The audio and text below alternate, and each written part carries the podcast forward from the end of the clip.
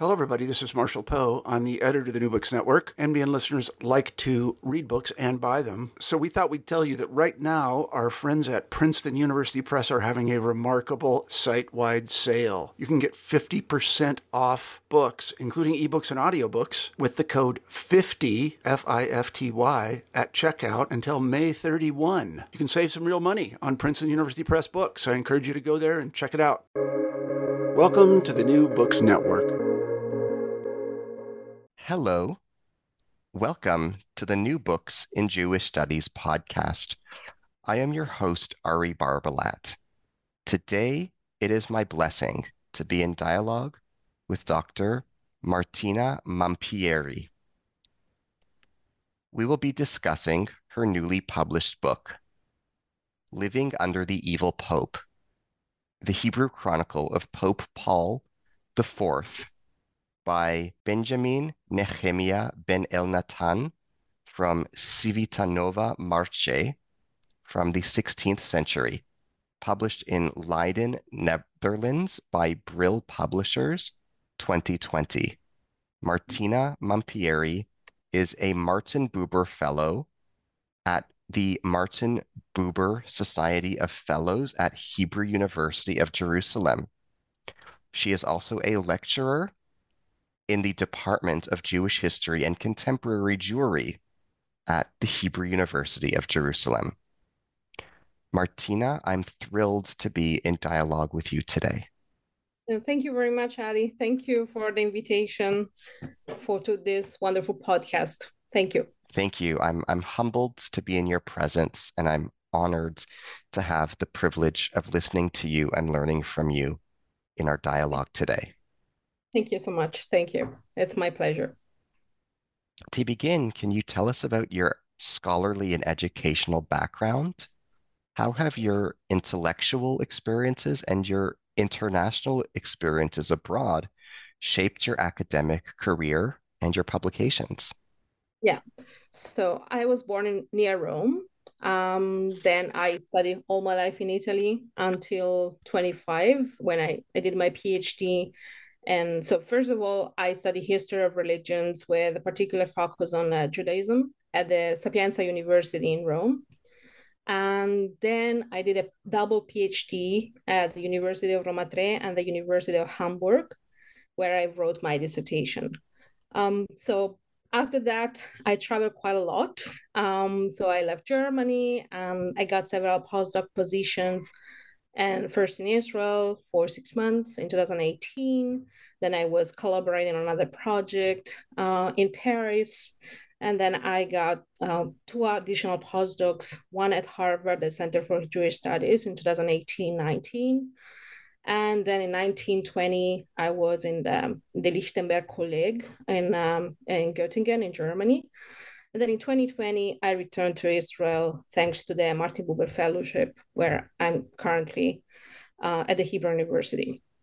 So yeah, my I would say that this international background really helped me to learn many languages and to um, enhance my career as a scholar, as a historian, uh, reading manuscripts in different languages and also um, text secondary sources for archival, both for archival research and for writing. Um, so comparing the sources and then writing the, the, actual writing of um, scholarly articles and this book. In what ways does your book build on previous scholarship on 16th century Jewish history? Which studies of this period have inspired you? Which historians were your primary influences? And which of them inspired you to prepare this book? Well, I I must say that I started when I was um, preparing my proposal for a PhD program in Rome.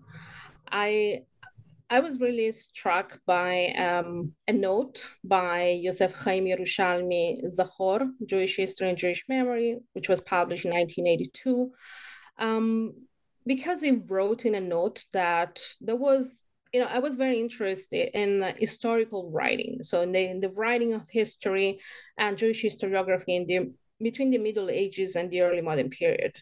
because my master thesis was about um, the historical writing of uh, the Sefer Yuchasin by Abraham Zacuto. Um, so I was really intrigued by the relations, by the, the importance of history and for Jews and the, what kind of importance had historical writing for Jewish people in the era of exile, so in, in during the diaspora and after the, the, expulsion, in particular after the expulsion of 1492 from the Iberian Peninsula. Um, so I was really looking at Yerushalmi's note, and I found just in a very brief footnote from this book, published 1982, in which Yerushalmi wrote, noted down that there was this certain chronicle, the Divrei Amim shel Epiphero Paulo Revi, so this chronicle of Paul Paul IV, that was um, investigated by Isaiah Sonne in 1930. But after that, no one really wrote about it. So I started the very first thing I did when I when I found this note was to look at Sonne's work. Um, and so I found out that so Isaiah Sonne was a Galician, Galician scholar from was born in 1887. Uh, and then he wrote um, this, um, he published this, this chronicle in 1930 for the very first time in Tarbiz, and then in several um, in several parts. And then 1954, it republished the full uh, manuscript in uh, 19 for Mossad Bialik as a book. Um, so I was really uh, trying to understand where Sonne found this chronicle, uh, why this chronicle was important, and why the chronicle was never studied by anyone before Sonne.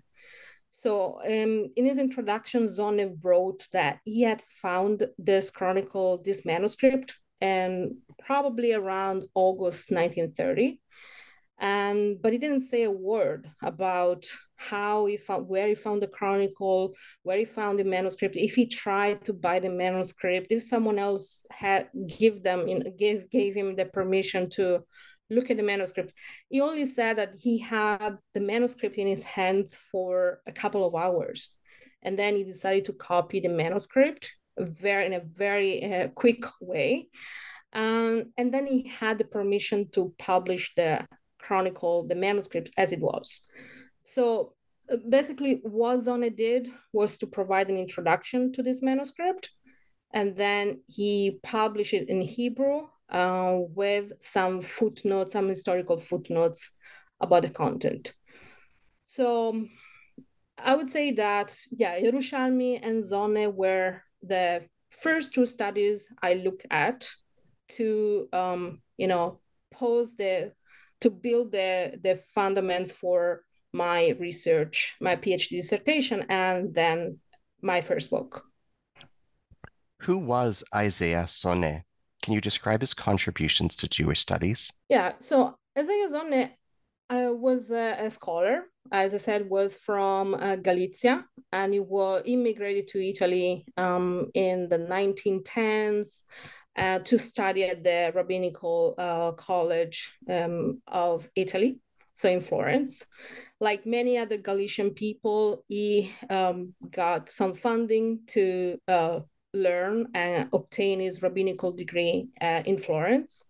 Then for several time, for several years, he lived in Italy, and he it was a very it was an expert paleographer and bibliographer um, much more expert than anyone else in Italy. So that's why I was charged by the Union of the Italian Jewish Communities to um, prepare a catalog of the materials like um, bibliographical materials, manuscripts, uh, early printed books, but also ketubot and epigraphical materials from the local from the Jewish community of Italy.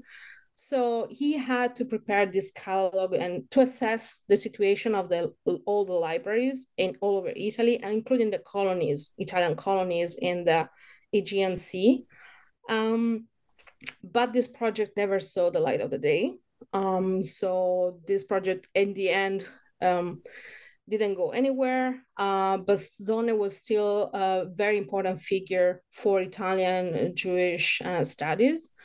Um, and of course, because um, so in 19, so let's say that for 20 years he lived in Italy, um, and then in 1936 he was nominated director of the Italian um, Rabbinical College on the island of Rhodes, who was a colony, which was a colony of the Italian kingdom back then. So he was the director for uh, this college for two years until 1938, when the race laws were enacted.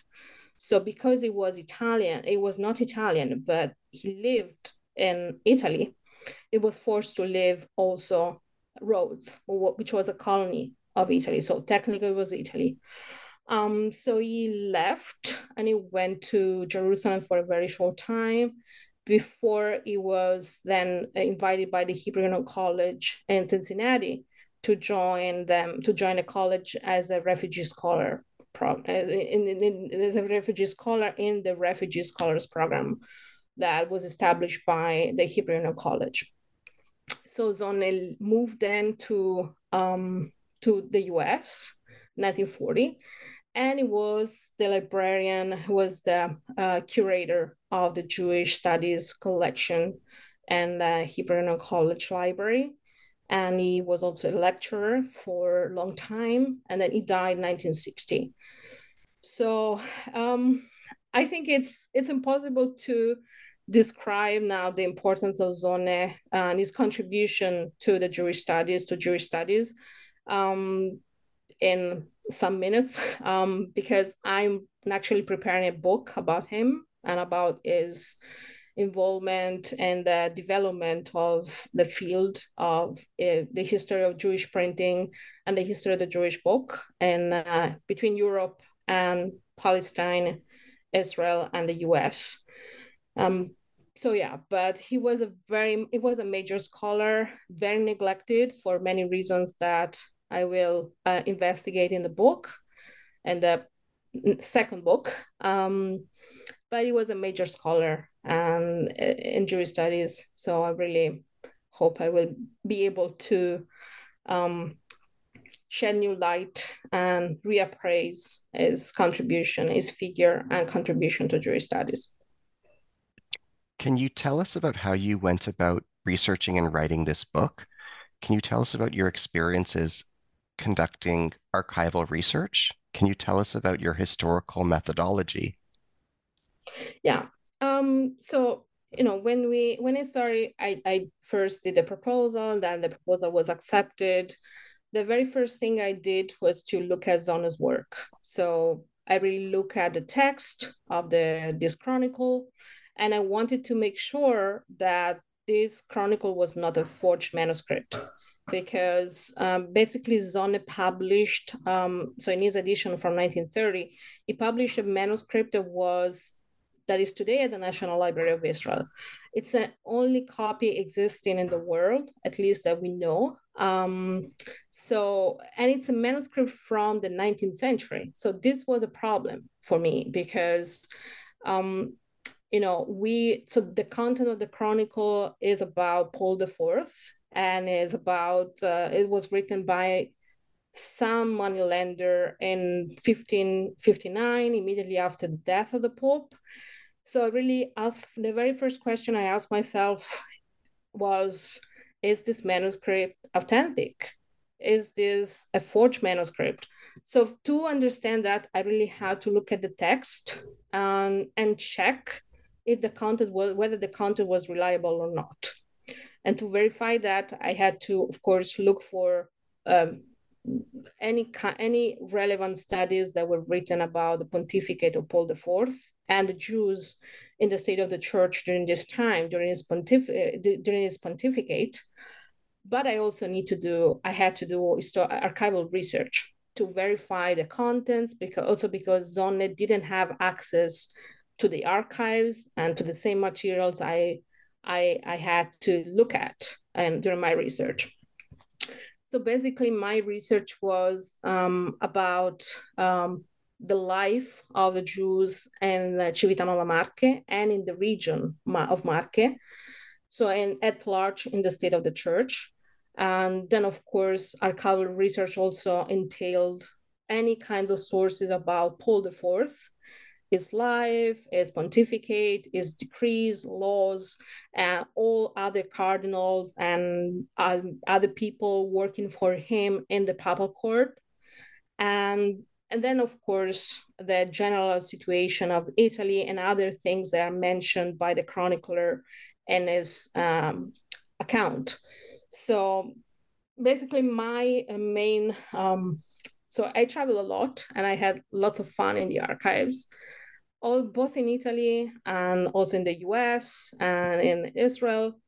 Um, so I would say to summarize, I would say that in Israel, I went to look at, I went to the archives of the American Jewish Archive, I went to the American Jewish Archives at the Hebrew Union College to look at Sonne's archival correspondence. Um, so Sonne's archives and all the papers and corresp- private correspondence that is held in his papers to try understand where Sonne found the manuscript. Um, and the same in Israel because his archives is split, are split between Israel, the National Library of Israel, and the American Jewish Archives. And, and then my main archives in Italy were, um, of course, the, the, the, local archives of Civitanova Marche, where the author of the chronicle lived and the state archives around Civitanova, the most important cities around Civitanova, and uh, all the sources from Rome. So the state archives of Rome and the capital archives, so the city hall archives um, of, of Rome, and all the archives um, related to the Inquisition. So the Roman Inquisition archives, and the archive, the secret Vatican archives. Today they changed their name, so they're called Apostolic Vatican Archives. But when I was doing my research, they were called Secret Vatican Archives and the Vatican Library. Yeah, so that's that was my my that was part of my trips, uh, and of course, you know, when you do archival research, then you want to also compare the sources with other. Uh, edited volumes, edited volumes about so other sources. So I travel a lot. I visited lots of libraries, and I had lots of fun during my PhD. Yeah. Can you summarize your book for us? What are the primary themes? What message does your research convey? Yeah, so um, the book is divided into three main parts. So the first part is about Paul IV and the historical context to understand the pontificate of Paul IV, was um, Pope for four years and something. Um, but he did lots of things, especially against the Jews. Um, so the very first part is uh, looking at the center and the periphery of the state of the church during this time, and and also how the you know the jewish community of civitanova was structured because we didn't ha- i didn't have anything to look at before i started my phd there were no studies about civitanova and the jewish community in civitanova so i really had to look at the sources from the archives to have an idea of how the jews were living who were the jews who were living there what kind of relations there were between jews and christians in the city in the from the 15th century to the 16th century when the Jewish community was active. Um, and then the second part was to look more specifically at the um, author, so ben, Benjamin, Benjamin or Benjamin Nehemiah Ben Natan, uh, who in Italian is called uh, Guglielmo di Diodato. And so I was really looking at trying to figure out who was him, who was his fa- where where was his family, what kind of readings he had read during his life, what kind what kind of sources he looked at to write this chronicle. And and then also I had some I had a chapter about the historical um the, an analysis, let's say, about the the way he wrote history and a comparison with other sources from the same time, from Jewish historiography, 16th century Jewish historiography, um, and also um, a close up on the genre of this text, why this text, I think, needs to be, has to be read um, you know, as a story of a miracle and a story of salvation, and as a story of Purim because uh, there are several elements in the book that really guide us in that direction to read this story called as a miracle and as you know as as the performance of a miracle.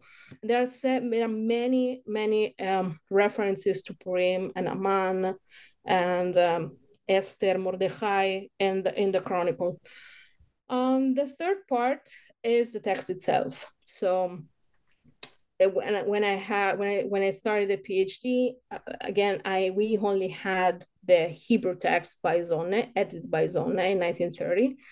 Um, we didn't have any sources in English about that. The, I found in the very beginning, I found very very short um, um, translations of uh, one passage, two passages of this chronicle in Italian, but there weren't many studies about it. So I really had, I, I, decided to translate the Chronicle for the very first time into English to make the Chronicle accessible, understandable, readable, not only by scholars, from by scholars, but also students, because I think this book has to be um, read and studied by people, students who try i mean we study we learn uh, students who learn about the renaissance and the history of jews and christians in the state of the church in italy in general but the state of the church in particular in the 16th century. Um, so yeah so it's uh, and i did at the end of the book with um, so i did a parallel translation of hebrew and english and at the end of the book i also provided a facsimile edition of the manuscript with thanks to the National Library of Israel, um, because the manuscript is held there. Yeah. Thank you.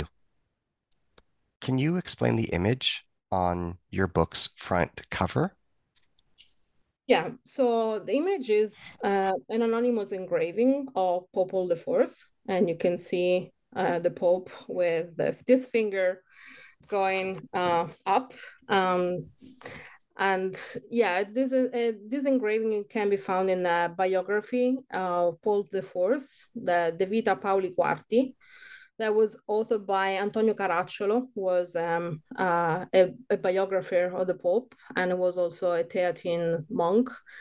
And this this specific copy was printed in Köln in um, I think 1612, uh, but in the early 17th century. And yeah, and this specific image comes from the Notre Dame University Library in Indiana.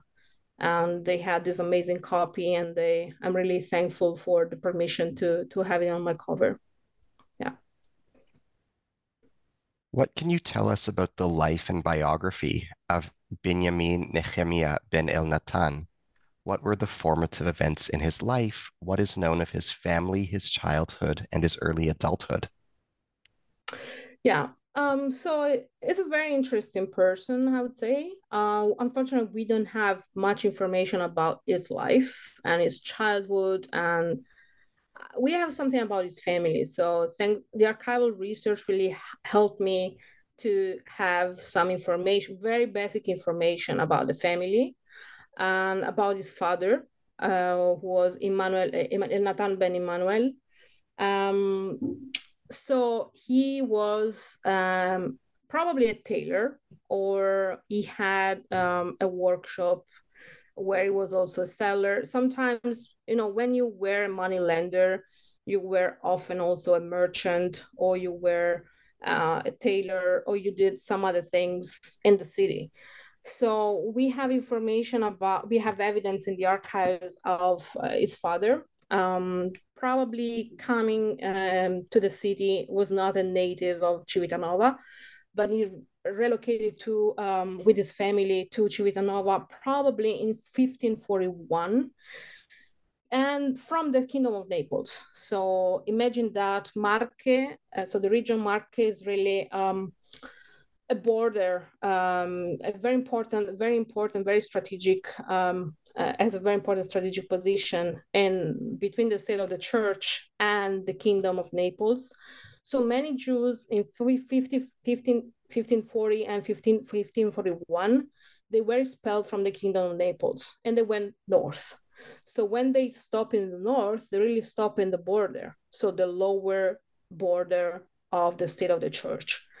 So that's why lots of Jews who were expelled because uh, the kingdom of Naples was essentially re- uh, ruled by the king by the king of Spain. So we imagine that you know the expulsion from Spain, from Castile and Aragon in 1492, lots of Jews went to Italy, and most of them they settled in the king in the kingdom of Naples, or they went to North Africa, they went to the Ottoman Empire, they went to to all over the places. But I would say many of them settled in Italy, especially in Ancona, in Ferrara, where there were communities, um, where the, the lords of the cities were uh, very welcoming and there were favorable conditions for the trade. So um, we have also, as I said, lots of Jews who were in the kingdom of Naples. So these people, 1541, 1540, 1541, they were expelled because the kingdom of Naples was Spain and they expelled all the Jews. So also from there, they were forced to, to relocate and they relocated in the Marche. So we have information that the family of the author was coming from the south. So they settled there probably in 1541, 42, because they bought a house. And we have evidence of that from the archives, from the original archive, original sources from Civitanova Marche. And we also have information. So his father was Emmanuel Ben Nathan, and uh, he had two children. So the author, Benjamin and Benjamin, and Samuel, Samuele, and the sources is also Samuelis Diodato, Ben Diodatis, um, you know, Samuele di Diodato in Italian. Um, so also Samuele was a tailor, or he had a workshop where he was um, doing his business, and he was also merchant. And we also have evidence that he prepared, he created some um, uh, windows with uh, some linen and cotton for the city council of the city in the 16th century. It was very appreciated. So we know that this person was someone that the city council, Christian people, trusted him to prepare the windows of the city council all um, building. Um, we have, I also found evidence of their mother, was a certain Esmeralda, and I found a testament of her uh, where she was. Um, you, of course, the testament follows lots of formulas, standard formulas, um, as being legal documents. And then there are several donations that the woman wanted to give to um, people and to the orphans, to uh, virgins and Jewish people, um, Jewish communities. So lots of money. Uh, and there, is also the mention of a girl who is was the daughter of Samuele, so her granddaughter. Um, so we have some information also about uh, Benjamin's wife. Um, was also a a certain woman named Stella, but um, we don't have a, we don't know really exactly what she was doing. Um, how do they live when they when they got married if they had any children it is very difficult to track these people down in the christian archives because um, there were several people named guglielmo so we don't really know who this person was and how many guglielmo were in the city there were probably several guglielmo Benjamin living in Civitanova during that time. So it's quite difficult to understand. Um, about his again childhood, we don't know. Um, I do find I did find some evidence of um, him reading books, and so I, as far as I remember, there were certain there were several um, uh, documents about um, possession of books and Bibles and interest in several um, in several kinds of books, but I think no more than Bibles or liturgical um, uh, books. So yeah, we don't. We, the most the, the only thing we know about him are in the Chronicle. So you know we know that this man was a moneylender and he was working for other moneylenders. He was also representative of the community as a parnas. Um, so he was one of the most important people in the Jewish community of Civitanova because his name is everywhere in the notarial records of the city. And we know that at some point in 1559, he was arrested with several accusations um, that we will talk about it, I think. yeah. What was the relationship between the Roman Inquisition and the Spanish Inquisition? Can you explain this to listeners who may not have background to contextualize the events documented in your research? Yeah, so we imagine that they were to the Roman Inquisition and the Spanish Inquisition were two distinct, um, you know, uh, institutions. So the Spanish Inquisition was created in at the end of the 15th century in in Spain for so 1478 for a very specific purpose. That was to um, verify the identity and of Jews and so conversos, so Jewish people who converted to Christianity, and Moriscos, so the Muslim people who converted to Christianity, and to understand whether these people were really uh, Christians, Catholics, observing the um, Catholic faith, or whether they were just they went back to their religion. So the Spanish Inquisition was looking at these people and make sure that these people were Catholic and they were following Catholicism. Um, and of course, was punishing, um, you know, the people who were not uh, following Catholicism as heretics. So we, um, it is clear what is what, what what was clear by back then to people who was an heretic and why was considered an heretic. Um, the, the Roman Inquisition was, of course, also targeting heretics, and it was uh, established um, to combat heresy, but from a very total different perspective. So we know that um, you know the, the the Roman Inquisition was first of all was established in 1542 uh, with Bull Licet ab initio uh, by Paul III. Um, and Paul IV, those uh, so the the bad, the evil uh, Pope that I talk about, I wrote about in my book. Back then, it was the head of the Inquisition. It was a cardinal. It was not Pope yet. It was a cardinal, and it was the head of the Inquisition, and it was one of the most loyal um, counselors of Paul III.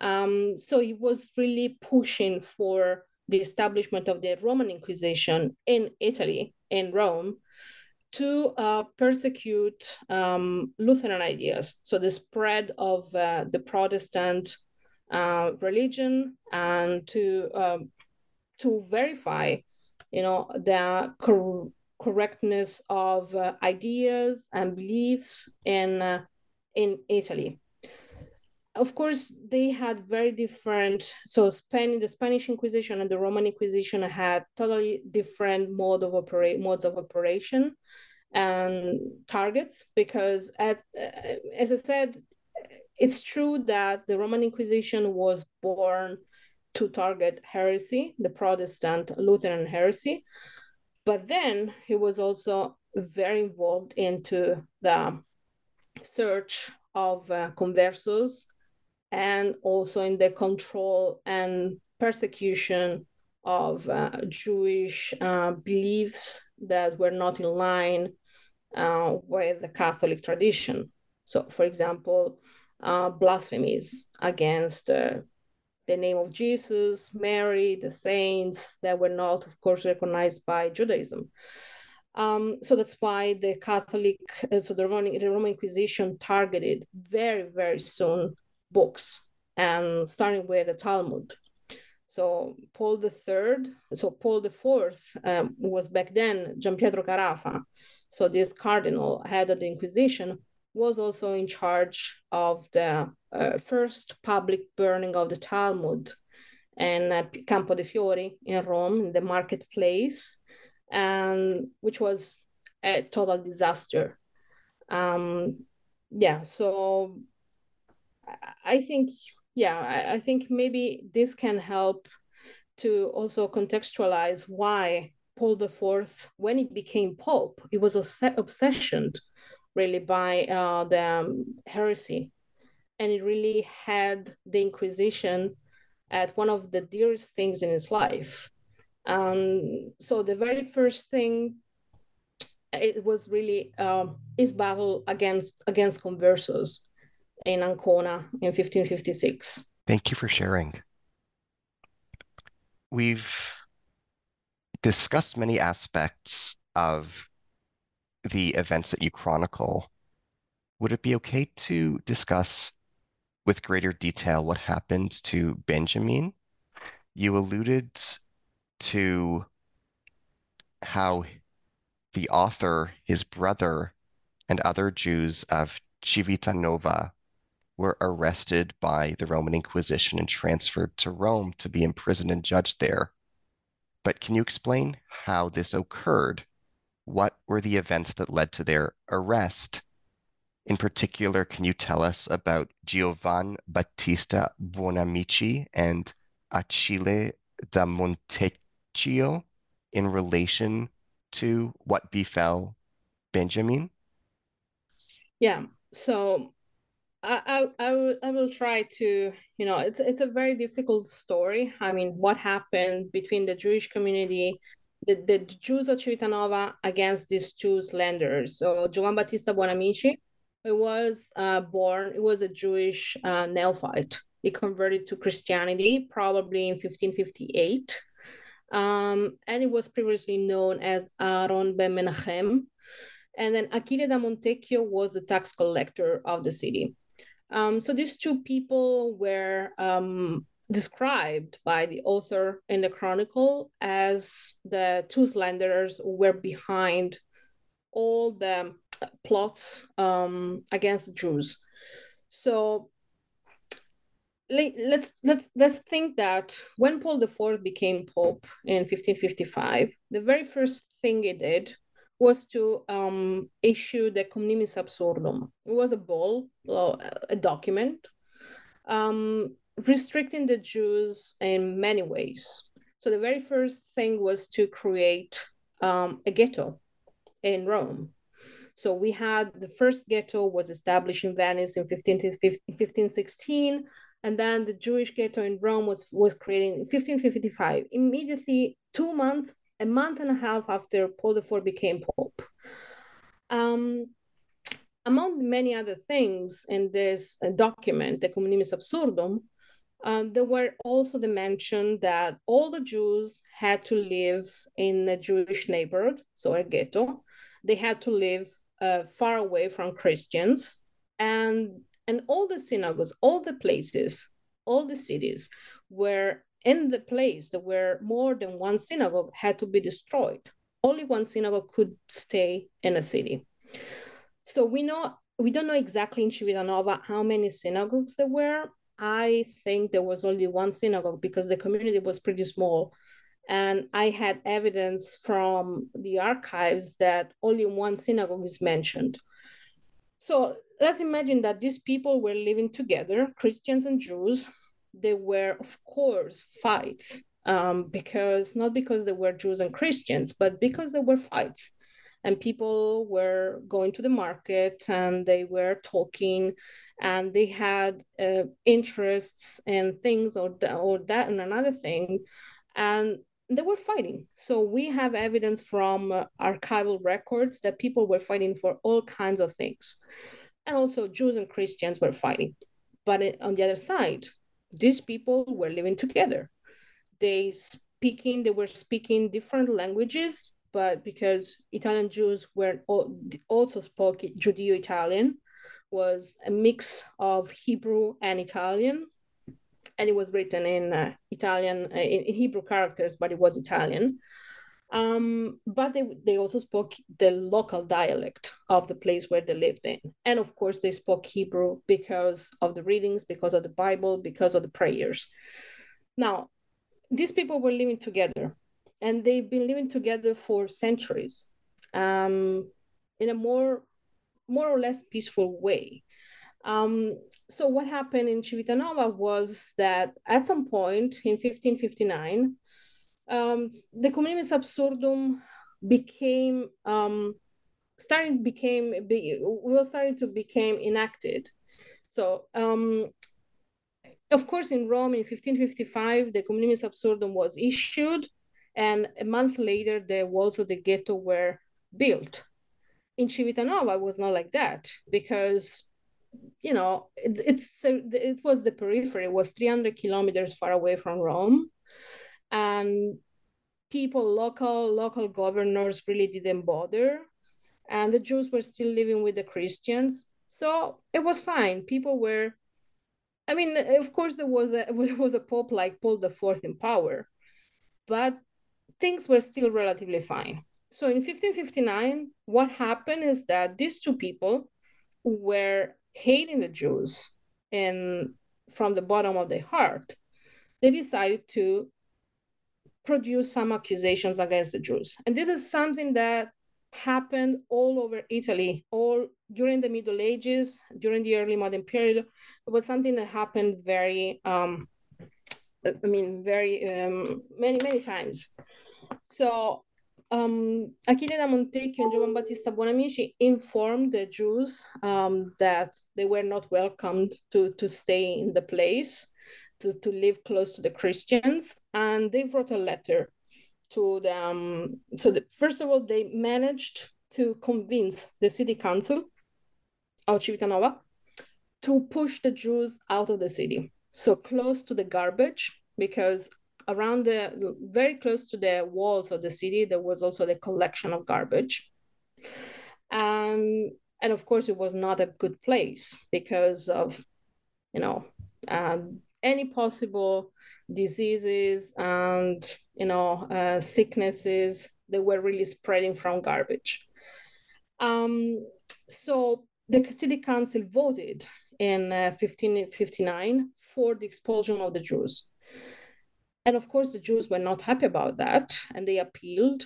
uh, to the Pope himself and to the governor of the Marche.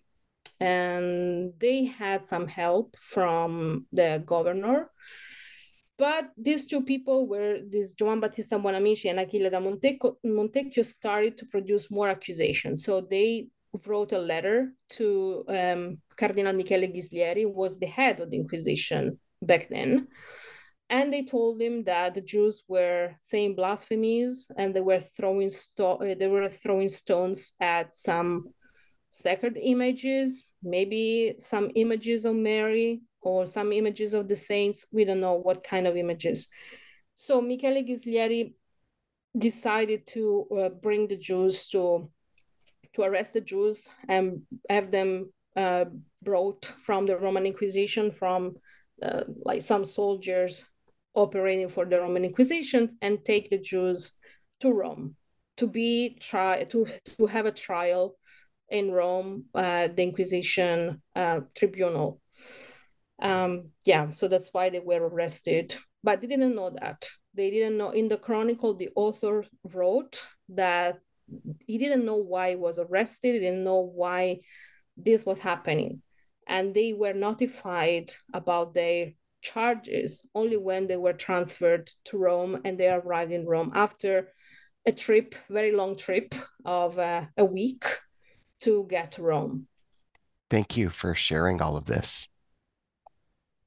Can... Yeah, I also, I also I didn't say something important. I think that the so in, in the in the chronicle the author wrote, writes explicitly that there was a very violent quarrel between um, Achille da Montecchio and um, his, his, his, brother, Samuel Ben Elnathan.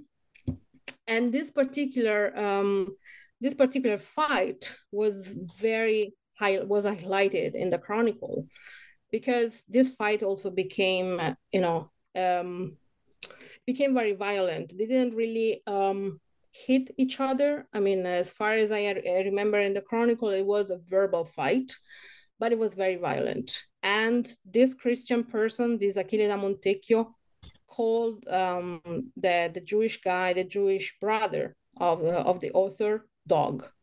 So it was, um, it was very violent. And then he says many other things.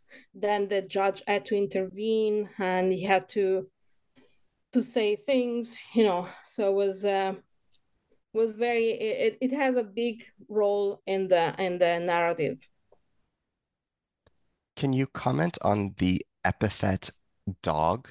What did it mean to insult somebody by labeling that person a dog well, I would say that calling someone a dog uh, is not nice. It's of course a derogatory term. Um, it has very a variety of negative connotations associated with impurity, uh, low status, um, moral or ethical values. Um, and of course, a dog is not clean. Um, so naming a naming a Jewish person a dog is is one of the most recurring um, insults. Um, so there there is also there are also studies about that. Um, and also dogs were perceived as a metaphor for uh, usury many times. So money lenders were associated with dogs. Um, and that's also what we find in Shakespeare in The Merchant of Venice when um, Antonio calls Shylock dog. Wow, fascinating. Thank you for sharing. Welcome. Who is Michele Ghislieri? Can you contextualize him? Yeah, so Michele Ghislieri that I mentioned before, um, it was the head of the Inquisition back then during Paul IV's uh, papacy and he was also one of the most important um, counselors, advisors. So imagine that the Pope was the head of the church, but he was also um, very, very close to the Inquisition. So until the very last day, until his very last day, he convened the, the Inquisition meetings in his room, in his private rooms. And so Michele Ghislieri was uh, also was a Dominican friar, and this is something very important because Dominican friars were in charge of the Inquisition and they were also in charge of preaching against the Jews many times. Um, and they were very close to the uh, church and the Inquisition. Um, so another very important thing is that Michele Ghislieri became Pope. And after Paul IV, we had Pius IV, and then we had Pius V. So Michele Ghislieri became Pope as Pius V in 1566, and he died in 1572. So why was important as a pope? Uh, at least for, for three for three things. So the first one is that he was um, a very fund, very uh, important pope in the application of the decrees of the, the Council of Trent. So the Council of Trent was a general council of the Catholic Church to fight the Protestant heresy. So, and, and, and it ended in 1563. So the Council of Trent produced lots of decrees and laws to enact the decisions taken in Trent during the council. So it was very important for the reformation of the church, for the internal um, organizational liturgy, prayers, and canonization of saints, and you know like internal um, policy, internal Catholic policy. Then it was the Pope who excommunicated Elizabeth I, the Queen of England. And, you know, there was, of course, a very long um, fight with, uh, with, the, with the Anglican uh, kings, and in particular with Elizabeth. And, and then it was it was it continued the a very restrictive and repressive policy of Paul the III, Paul, Paul IV, sorry, uh, by expel, expelling the Jews from the from the state of the church, with the exception of Rome and Ancona, in 1569.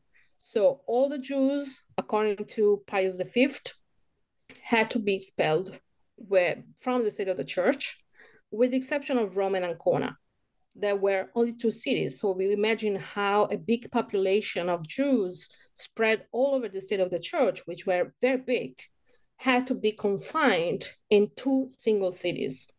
So that was why you know, Pius V, in a way, was a su- successor of Paul IV, and he continued this very restrictive, very strict policy against the Jews.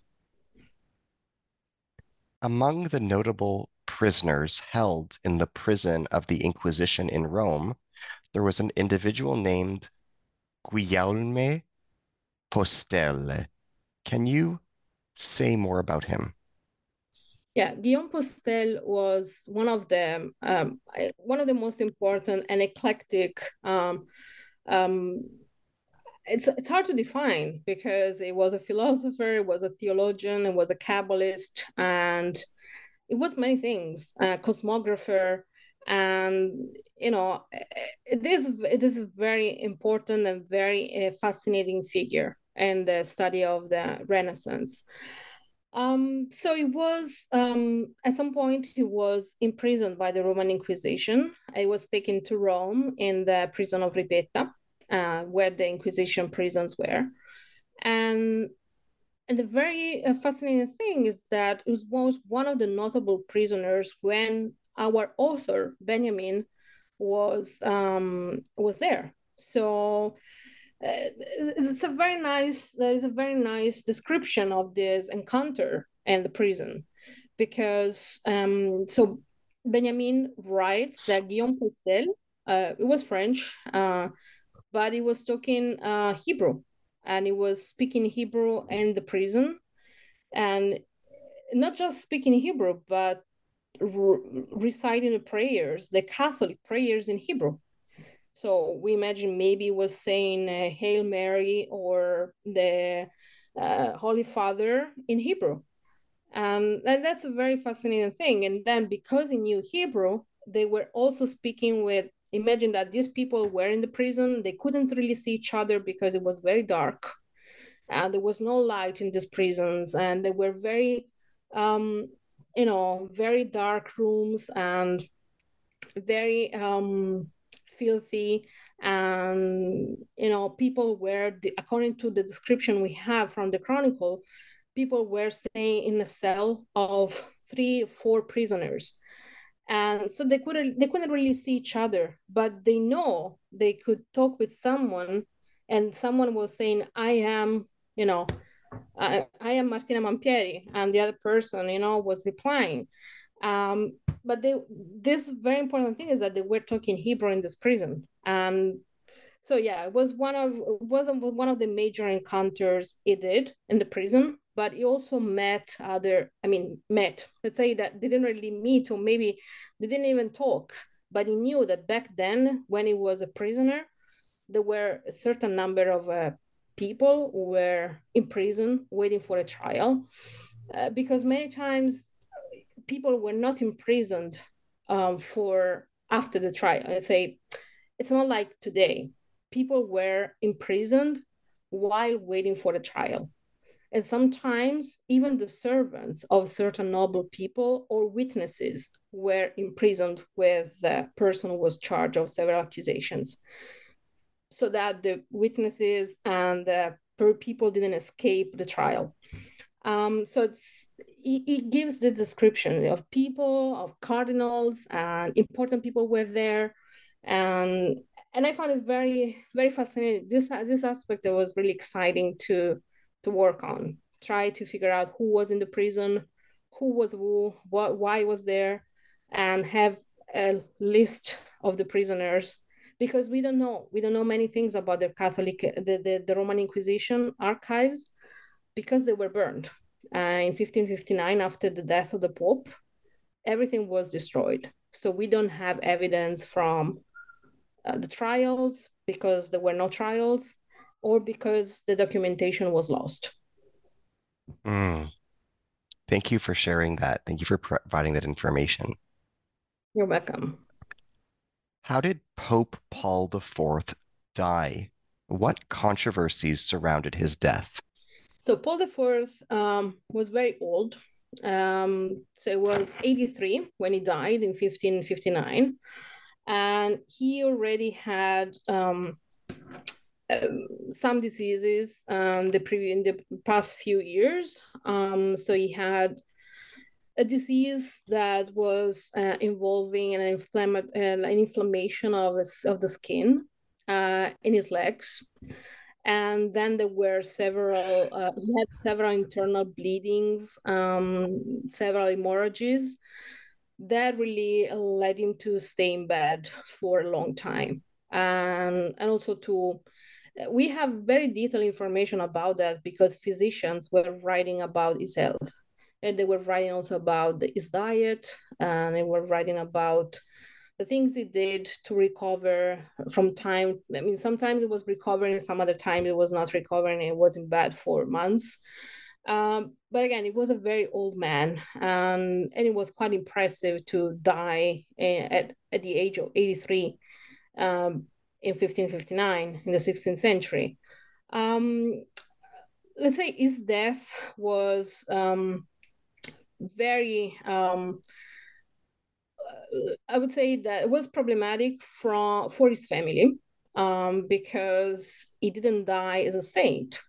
Many many popes died in the you know order of sanctity, and they were considered saints immediately after that. And when he died, the, the Roman population was very happy because it was a very strict pope, not only towards the Jews, but also to the general population. So that's why when he died in on the 18th of August of 1559, the Roman population rebelled and they went uh, to release all the prisoners from the prison, to uh, commit all kinds of um, crimes around the city and killings, um, you know, murders and thefts. Um, so it was a very was a very unstable, a, a very a, a, period of uh, huge instability. Um, and then the other thing is that um, so to the the point the Roman people was very angry with the Pope um, because of the taxes, very heavy taxes that the Pope established, uh, raised during the pontificate. Also to finance the war against Charles V, who was the King of Spain and the Emperor. Um, so uh, the pontificate of Paul IV was not an easy one from the point of um, uh, foreign policy and there were many wars and there was famine and there were you know all kinds of things happening. There was the flood of the river of the tiber river in rome. Um, so things were not easy for the roman people. What happened is that um, in 1559 to um, you know um, express their anger their best the, the roman people decided to uh, erase all the coat of arms of the family, coats of arms of the Pope, and also to tear down the statue of the Pope, any kinds of statues of the Pope around Rome. So that was the clear sign that the people were not happy. And this didn't happen so often in the history of the Catholic Church. It happened, but not not in, a, in this in such a violent way. So uh, Paul IV died, and immediately after that, we know that um, there were several, you know, ceremonies for the funeral of the Pope. But because the, the the the papal court, so the people around the Pope, were very scared of what was what was happening in the city, they decided to hold to hold the funerals in a private place in secret, so that you know the Roman people couldn't take the corpse of the Pope and throwing down the river, for example.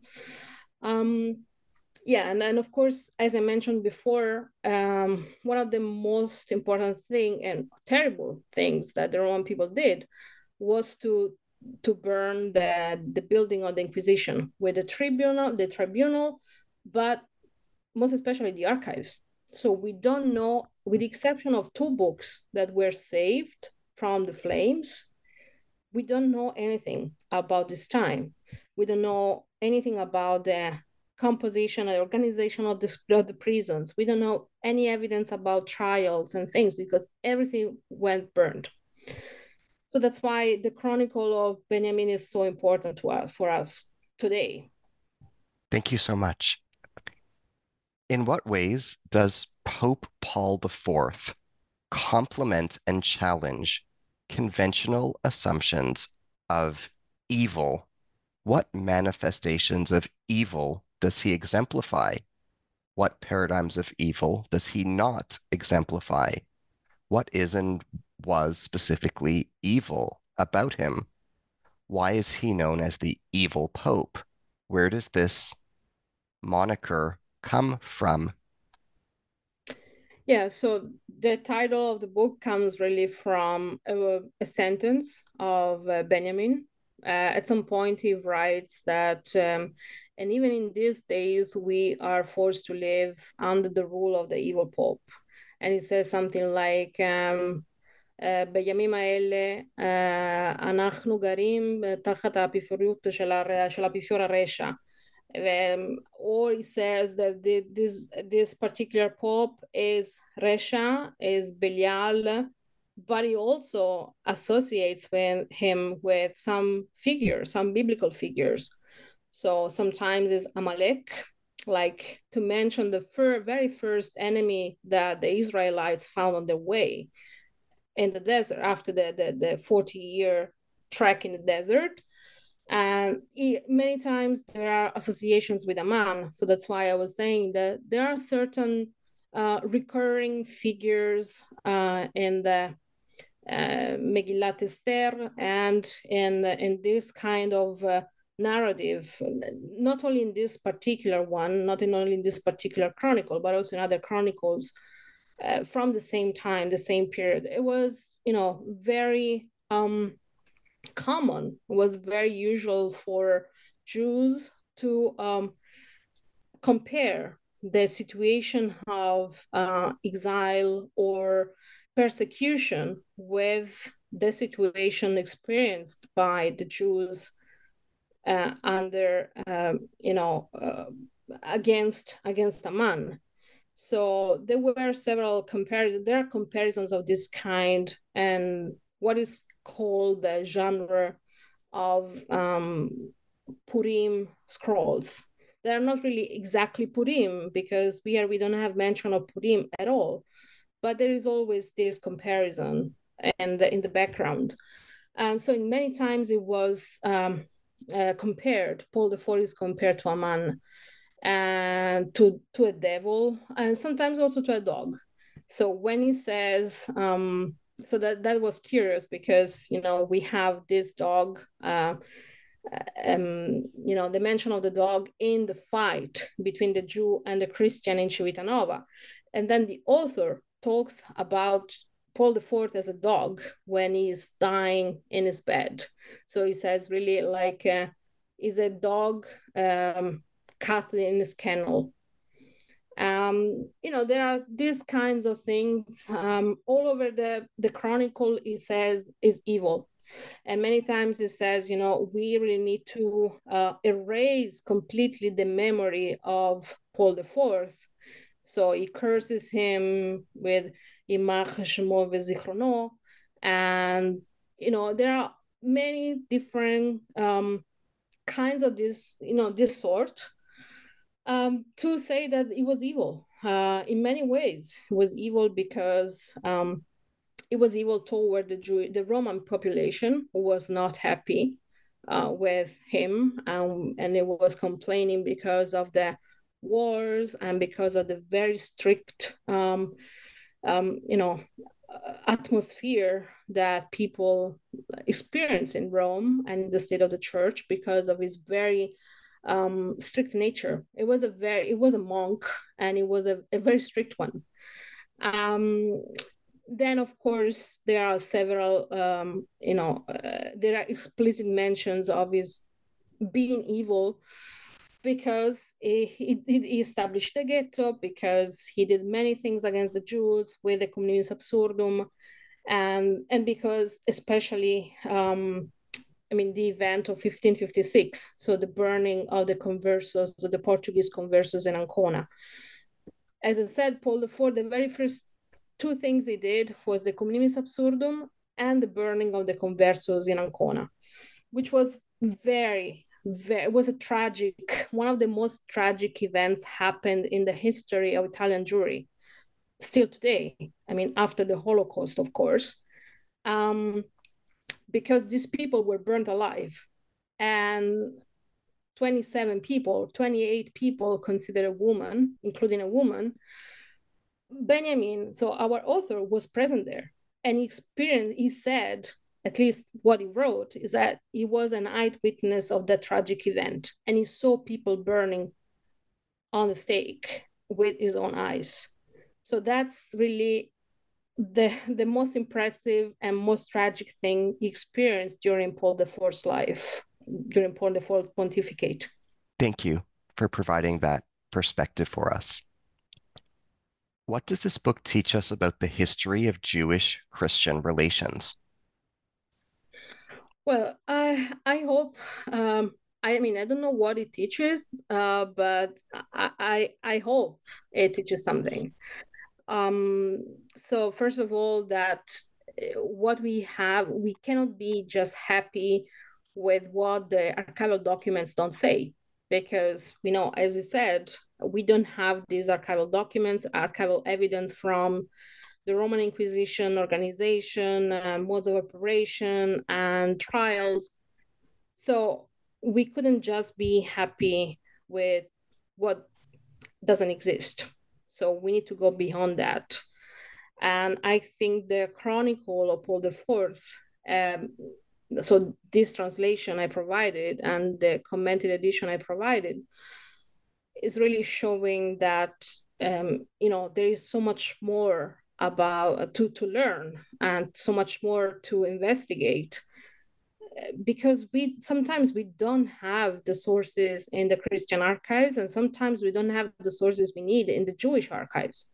So we really need to integrate both perspectives, the Jewish one and the Christian one in this case, but because we're talking about Jewish, Jewish Christian relations, but the same is the same for Jewish Muslim relations or Muslim Christian relations or whatever. So we really need to integrate the sources and compare and cross them. Um, of course, the this particular chronicle um, teaches us that there are of course cer- certain patterns that are repeating themselves because we know that for example slanderers of the jews christian slanderers were accusing jews of throwing stones or doing certain things against the jews um, because they wanted to eliminate them just because maybe they were competitors in the market they were both merchants or they were i don't know they had personal antipathy but you know, there are also other things that stands out uh, because, for example, the Jewish population of Civitanova was supporting the Jews. It was not against the Jews, with the exception of these two slanderers who had connections in the city council. And so they were able to uh, maneuver, um, you know, the people in the council and then really have the, the law against the Jews, um, the, the decree of expulsion of the Jews in Civitanova but you know the people when he says the chronicle so the chronicler the author writes explicitly that the jewish population most of the jewish population was in their favor and they were standing with them against the two slanderers so we don't have so what i think is that jewish christian relations need to be uh, read at a macro level like you know we need to learn what a pope did against the Jews and how the Jews reacted, what was the you know the general policy against the Jews in a certain year, in a certain decade, in a certain century. But then we also need to look at the micro level. So what really people were doing in their community, what people were really were doing in their city, what were the relations in the city, neighbor to neighbor, um, local councilor, local local city council to the local Jews, and you know priests against the Jews, slanderers against the Jews. So I really think this very small, you know, we really need to look at that at this at these events in a very, you know, in a very in very closed up way, uh, with a very with a zoom, with a focus on these very little stories to have a very a deeper understanding of what was the general uh, phenomenon What does your book contribute to the study of Jewish historiography? So, as I said, I was always interested in these um, kinds of chronicles um, since my um, studies as a student. Um, I think it, this particular chronicle um, can be, you know, seen, can be read in a historical way. Let's say that, let's say that, for example, all the previous chronicles, including the Sefer Yuchasin, but also including the Shalshelet Kabbalah by Gedalia Ben Yachia, um, also the Divrei Yamim uh, by Yosef Cohen. All these these kinds of chronicles that were um, produced after the experience of the diaspora and the expulsion from Spain and different kinds of expulsions that were uh, experienced by these authors in the 15th century, 15 beginning of the 16th century. Um, they still have some um, deep, let's say, very theological and ideological, um, you know, uh, perspective. I would say that, for example, um, there are many uh, explanations. So many times, these authors, these medieval, early modern authors, were, were writing about the history of uh, their, their own history, the history of the Jewish people, as a way to remember you know, as a way not to forget what happened to the Jews, but in a very um, pessimistic way, many times, you know, in a very, what was as being called by Yerushalmi that I mentioned at the very beginning, was what has been called by Yerushalmi the lachrymose conception of history, you know, something that we need to cry upon because we have been so uh, miserable because of the kings, because of the Christians and their Spanish Inquisition doing this and that. Now, Benjamin does the same.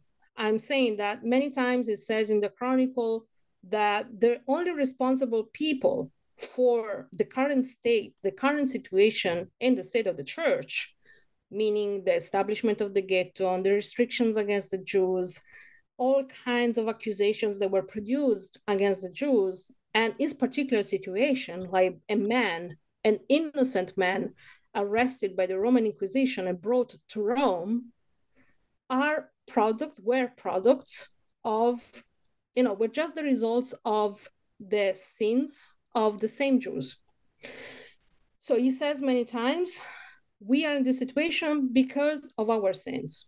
And this is something that it's not a modern uh, conception. This is really a medieval, like, you know, way of thinking about, you know, everything has a, you know, a consequence because the consequence is that we were not good Jews.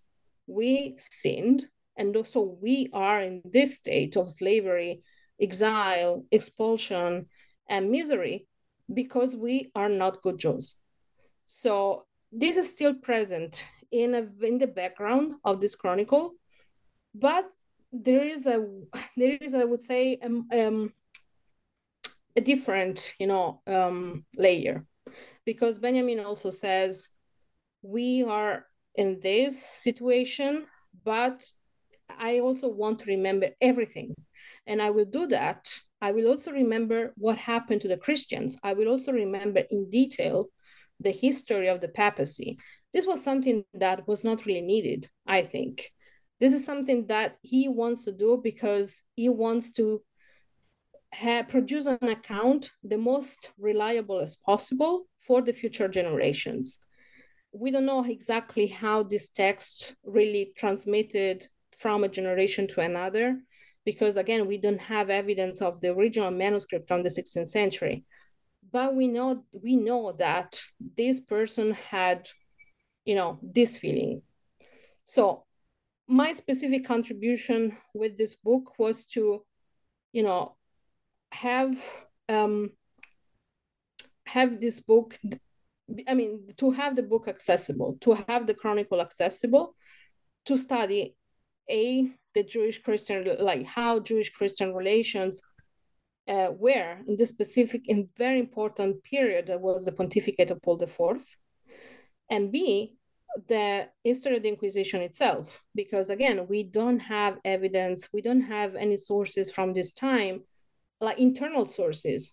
So, is it possible to uh, study the history of the Inquisition from Jewish sources? The answer is yes. So, I think yeah, I think yes. Mm. So, my book was really you know about that Stud, studied the history of judaism from a christian perspective but also studied the history of christianity from a catholic the catholic church from a jewish perspective. Again i really believe and this is my you know my methodology um, at you know in a nutshell you know i really believe we need to interact and we need to evaluate more sources uh, all kinds of sources we have and different languages if possible and you know cross them and try to understand try to figure out the big picture.